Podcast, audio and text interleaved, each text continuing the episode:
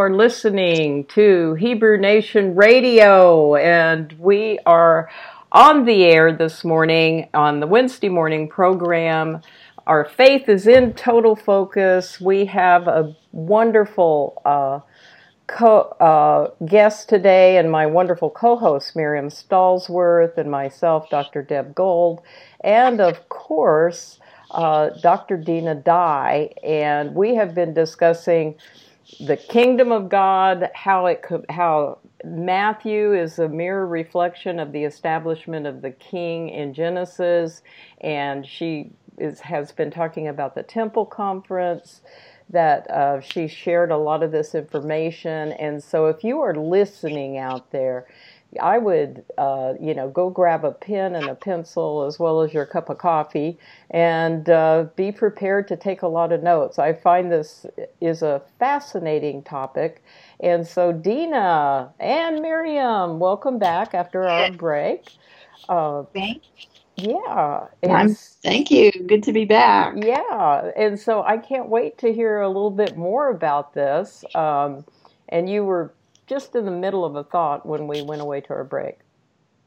Yeah, well, I'm I'm I had a senior moment, so that thought is completely gone. Oh, uh,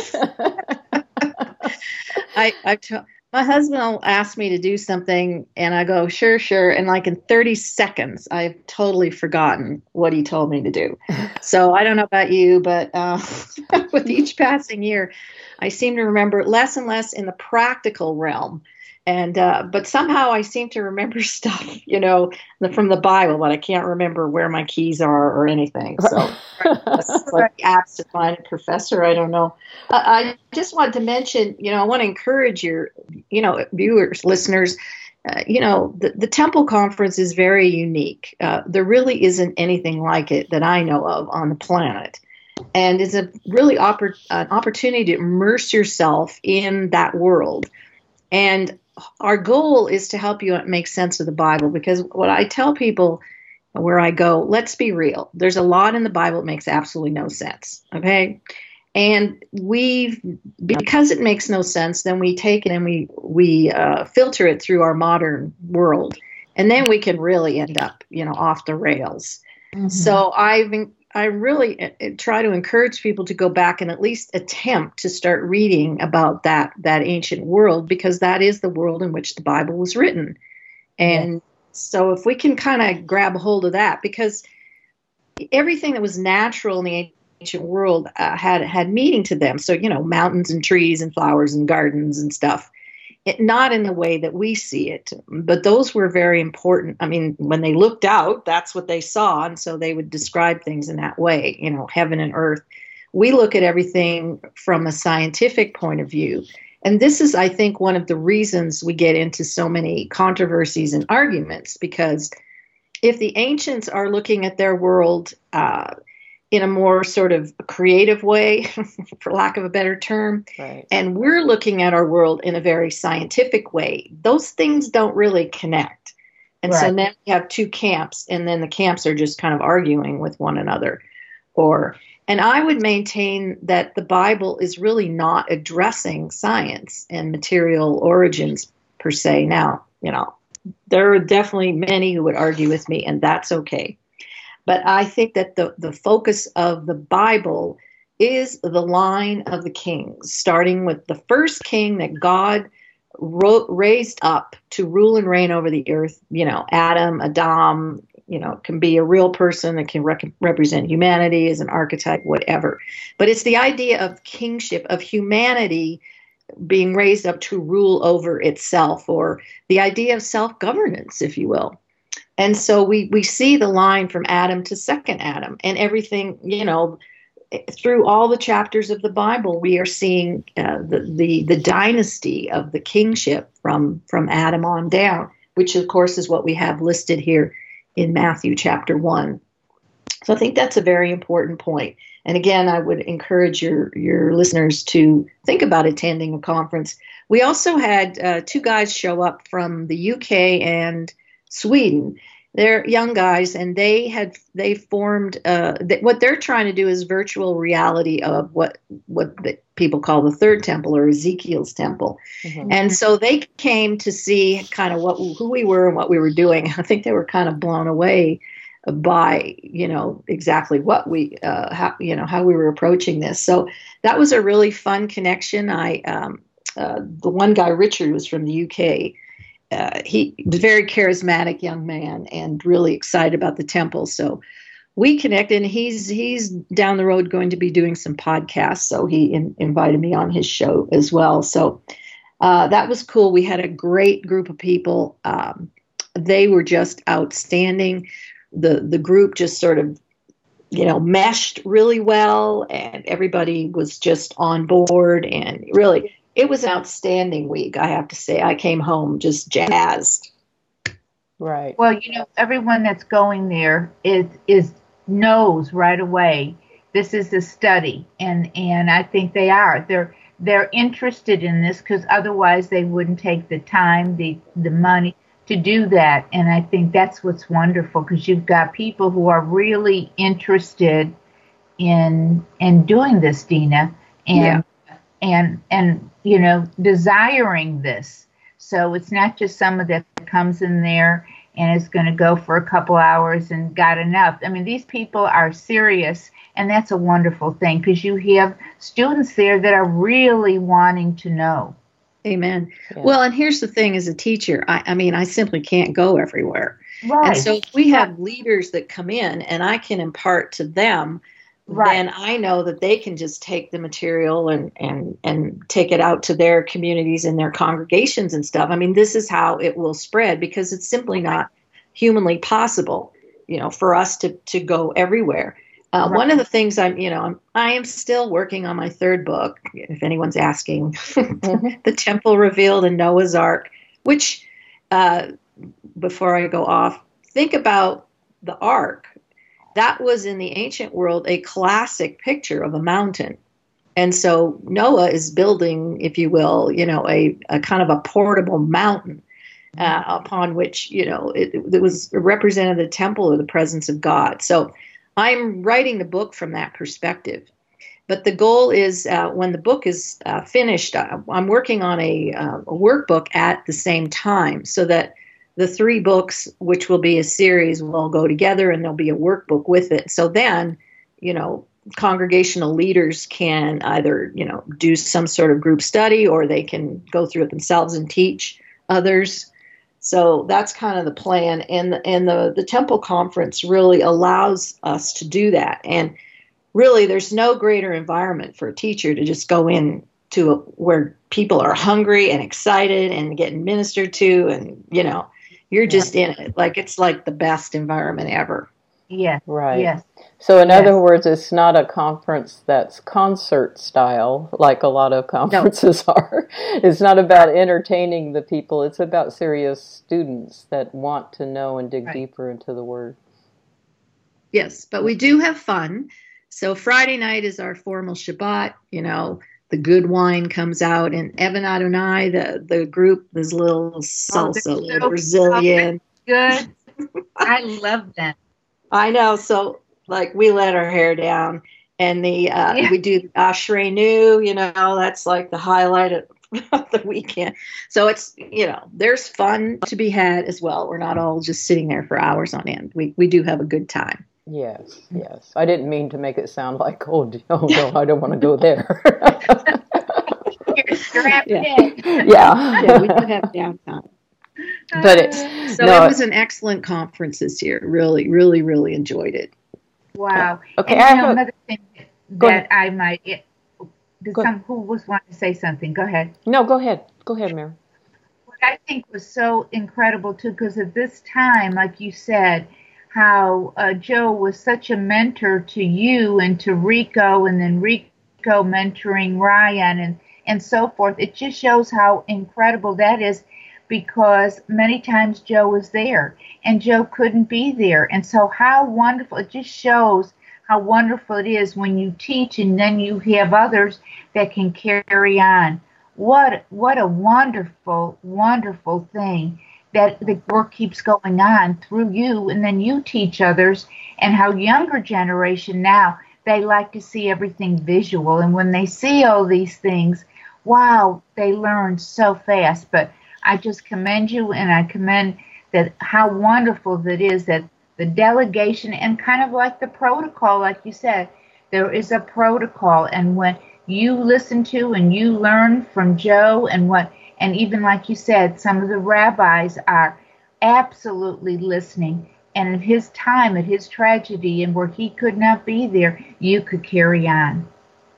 And and that's one of my concerns too, because let's face it, some of us teachers are are you know we're aging, to put it kindly. Yeah. And you know, I don't know how long I can. I mean, travel is hard. It's tough. I, I'm you know I'm not in my 30s anymore, and so I'm looking at this, okay, I don't know how many years I got, but I got to pour this into as many young people as I possibly can right. so that they can right. pick up the torch. And, and I'm trying to lay the foundation. That's why I really want to get, you know, the series done with the workbook.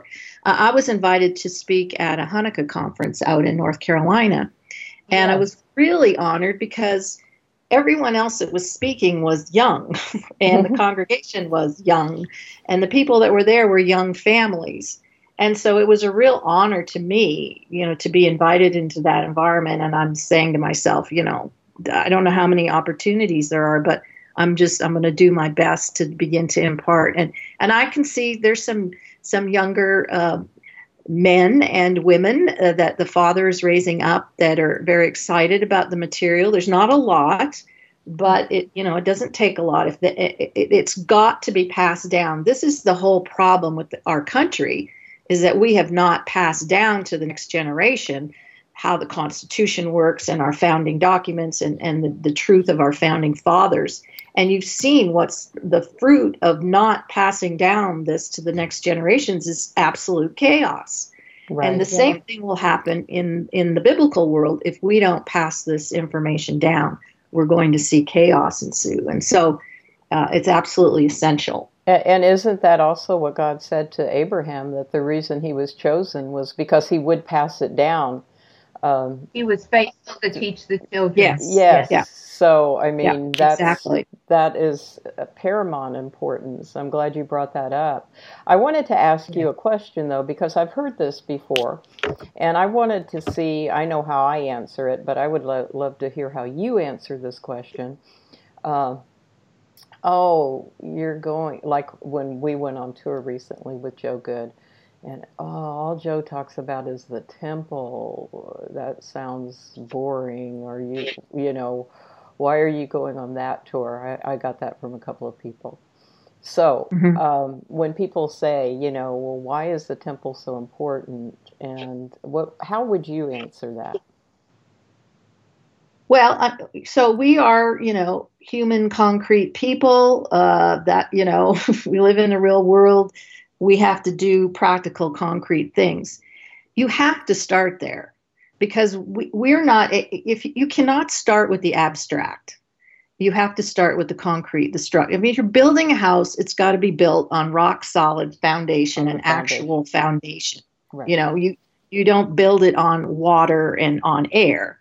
And so the the the if the Bible is in fact a book that is speaking about the place of the presence of God, the house of God, and what what that looks like, and and and how the children of Israel are supposed to approach, then we're going to have to understand it first from the natural uh, perspective, the the concrete natural framework.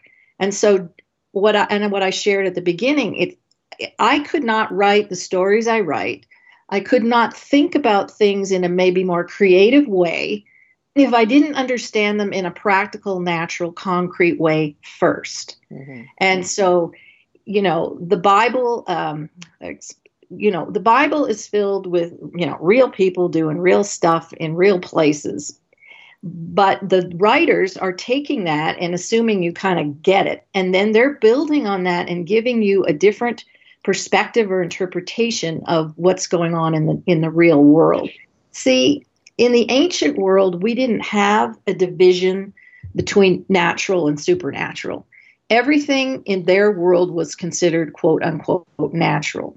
See, we we we are a function kind of a dualism in which here's the real world. I got to get up. I got to make lunch for my kids. I got to go to work. And then there's this other thing called the supernatural world in which that's where God is, and that's where the miracles happen, and that's where all the cool stuff is going on. And then when God kind of breaks through that world and comes into ours, then we see that miracle. But they didn't see it that way. And so when we look at the the plagues, for example, and we see we describe that in our minds as sort of a supernatural event of all, you know, sort of drama coming out from the sky but they didn't see it that way. God was in everything. So there was no division. It, it meant he could work through things uh, in, in naturally or, you know, or something what we would call supernatural could happen. Do you understand what I'm saying? They just did not have that division. Right. Everything was natural and God was working in everything all the time.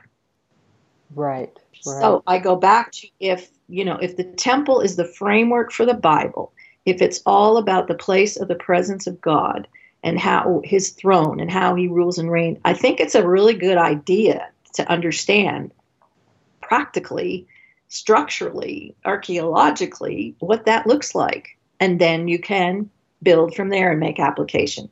Does that make sense? Yes, yes. Yeah. And and you know when you go to Israel, like when because we just got back from a tour with Joe, and uh, when you go to Israel, you do realize how many mountain uh, uh, mountaintops that things happened on, and and you know, right. because of you know, tell even Tel Dan where there was false worship, there was, you know, um, the it was the high places that they always went to. And so right. it, it is kind of, it's really fascinating when you put everything, like you were saying, into the perspective of, okay, this is the foundation. Once you get the foundation built, then you can build on top of that and get all the abstract. Exactly. I, I like the way you put that. That's really good. And, it, yeah. you know, because you people just don't understand it, you know, you know what I mean? And, I mean, yeah. I, I've read your books and I know how interesting they are and how interesting you are and how interesting Joe is, you know, but for the average person that might be listening out there, it is fascinating. It gives you concepts and, and, um, insights that you normally wouldn't be able to glean from just reading, you know, just reading yeah. it as. And that's I always tell people, I mean, I'm kind of the down the road teacher. I mean, I get that some people have, you know, come up to me and go, I don't know what you're talking about. So, but a few years later, they come up to me and go, I get it. so I, I look at myself kind of as the sort of the pioneer. And then, you know, I just got to wait. I mean, I've had people accuse me of being a heretic and, you know, people shouldn't listen to me and whatever. But, again, if if I, I try to bridge the two worlds, the the practical world as well as the sort of um, the ancient world, and then you know arrive at where we are today. Uh, and if it doesn't connect to where we are today and what we're experiencing, what's the point? You know, so it has to go past this. And so I always try to to teach it that way. Well, I remember saying too, which was so good this is all about temple talk. Yeah. Yeah. And, and if if you're forming your own opinions or how you're interpreting or where you see one thing is interpreted and you don't see the meaning of any of this, you like you said, you can go off in 20 different directions of totally something absolutely bizarre or whatever. And it's like you say, to understand that, that's that foundation that you have to have an understanding. And if more classes were taught on that to people, but it does take time. It does, it does. take time. And it really does. It's transformational because it's totally outside the box of the last, you know, for sure three to four hundred years, but even right. almost the last two thousand. Right. So one of the projects I'm working on, and the many projects I'm working on, is you know the whole thing what did what did jesus do? Do you remember that whole mm-hmm. you know you, they wristbands? Yeah. Uh, what would what would what Jesus would, Jesus, what would Jesus do? do? yeah. So i decided i would do something um, what did jesus mean? So i'm going to take some expressions in the New Testament that we just sort of throw around with no understanding and try to at least explain what it meant culturally back then and then you know what what might that mean for us today so just sort of little kind of vignettes but uh, i'm i'm hoping to write a book that appeals more to, you know as a broader audience and hopefully get into the christian world um, yes. so it's not you know because my books are definitely not for your average, you know, pew sitter who just goes on Sunday to get an inspirational message. And I mean, they're not written for that purpose. But I would like to try to write something, you know, for for Christians and everyone else, of course, that that is a little uh, that just helps make sense of some of the things he said. Right. Right. No, I think that's a great idea. In fact, you know, uh, let's see, where are we at in time? We've got about four minutes. I want to uh, tell you a study I've been doing and I'm um, looking on, on writing some stuff on is uh, discipleship and what it meant to be yeah. a disciple in the first century and how I, and this kind of like changed my whole view of things. And this kind of would give you out there that are listening a little glimpse into what Dean is talking about with the temple and and some of the things she's talking about doing in her next book. But just to give you a little glimpse, one of the things that was considered the highest honor of all was if a rabbi chose you. Um, most mm-hmm. of the time, these rabbis that were really knowledgeable and you know really great teachers and everything, the students would seek them out and can I be your taladim? You know, can I can I be your mm-hmm. disciple? And but if a rabbi picked you, what that meant was in that world, and this just like rocked me upside down, it meant that I see in you me, and you can become just like me. Yeah. And it was a it's higher good. honor for that for a rabbi to pick them. And what does Yeshua, what does Jesus say to us? You know, um, I chose you, you didn't choose me. And so mm-hmm. when Peter stepped out of the boat, he saw Yeshua coming across the water, he would naturally assume, well, he said, I, I can be like him, so I want to get out of there and do this because he's doing it, so I'm going to be like him. He's my rabbi. You know, so it kind of makes sense why right. he had that courage, you know, to at least begin, you know, to step out of the boat. And then, of course, everybody knows what happened from there. But but anyway, just in, in and and I hope that clarifies something for some of the listeners out there. Just that little bit of information. Thinks how that changes you. You were chosen. You were chosen by God. He chose you. So what does that mean? He has faith and confidence that you're going to be his tele you're going to be a a a disciple that can mirror him and reflect his image and be like him. And I and when and I remember, re- it's an honor shame culture. Right. The highest. This is the highest. You know, in an honor shame culture, this is huge that you would be called. Right. Right. And so, yeah. anyway, that kind of rocked my world when I was studying this. And I'm like, oh gosh, I'm going to study more about, you know, being a Taladim in the first century and what it meant. And, you know, because it's just those little tidbits that can change your total view. It, it doesn't change the dynamics of what you believe. It just right. changes the excitement and how deeply you believe. Does that make sense? Oh yeah. Well, you think about Yeshua, you know, calling his his Talmudim, his disciples, and saying, "Follow me." I mean, right. we just go, you know, okay, yeah, he's walking. I'm just gonna. I mean, there's a practical sense to it, but really, for that world, he's basically calling them to join his royal retin- retinue as right. a king. Right. You know, right. so that's a whole different concept. it is. Oh, we will yeah. be back after this.